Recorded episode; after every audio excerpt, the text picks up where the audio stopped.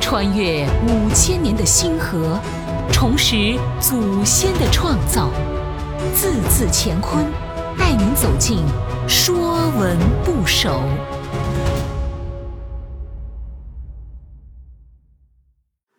《说文不首》玄，玄妙的玄。千字文开篇，天地玄黄，讲天是玄的。古人看到的天，和我们今天用眼睛看到的天空是不一样的。我们祖先的视线早就穿透了大气层，他们看到的天是黑暗、神秘。浩瀚而深邃的宇宙。甲骨文“玄”字，用两节细细的蚕丝来表达，蚕丝非常纤细，只有二十到三十微米，颜色是略微发黄的乳白色，表面有柔和的光泽，所以在光线底下又细又小。若隐若现，非常神秘。这个字后来用作“腰”，表细小。今天人们还是把小的东西称为“腰”。家里排行最小的就叫老幺。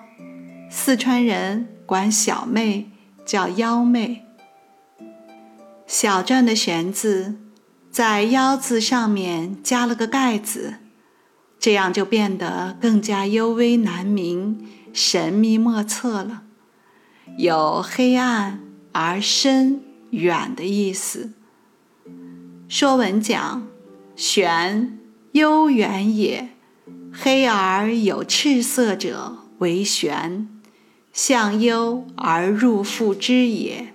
凡玄之属，皆从玄。”幽远就是又深又远，黑而有赤色者为玄，玄是黑色，稍微有一点亮光。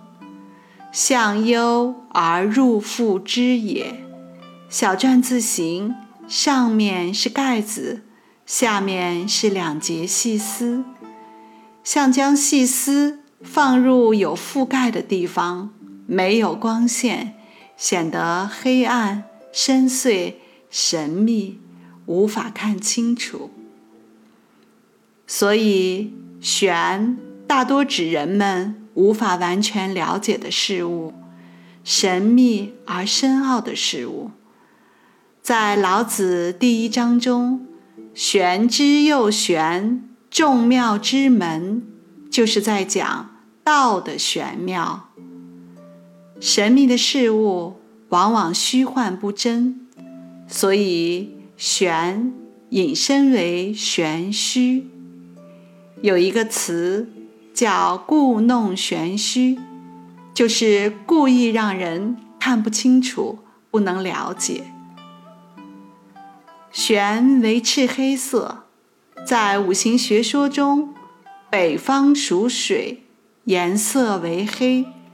所以，玄作北方之称。古代用来表示天空东北西南四个方向的是：东方苍龙，西方白虎，南方朱雀，北方玄武。北方曰玄天。秦朝崇尚黑色，所以通用的朝服。及礼服被称为玄端。玄还有远的意思。我们今天所说的玄孙，离高祖、曾祖父很远，为曾孙之子。凡玄之属，皆从玄。以玄为元素造出来的字，大都有玄所代表的含义。比如“滋”，“滋”黑也，从二玄。章太炎先生认为“滋”当为玄色。春秋传曰：“何故使物水滋？这里的“滋”指黑和污浊。凡从玄的字，大都有赤黑色或幽深神秘之意。本栏目由字字乾坤出品，更多课程内容请关注公众号。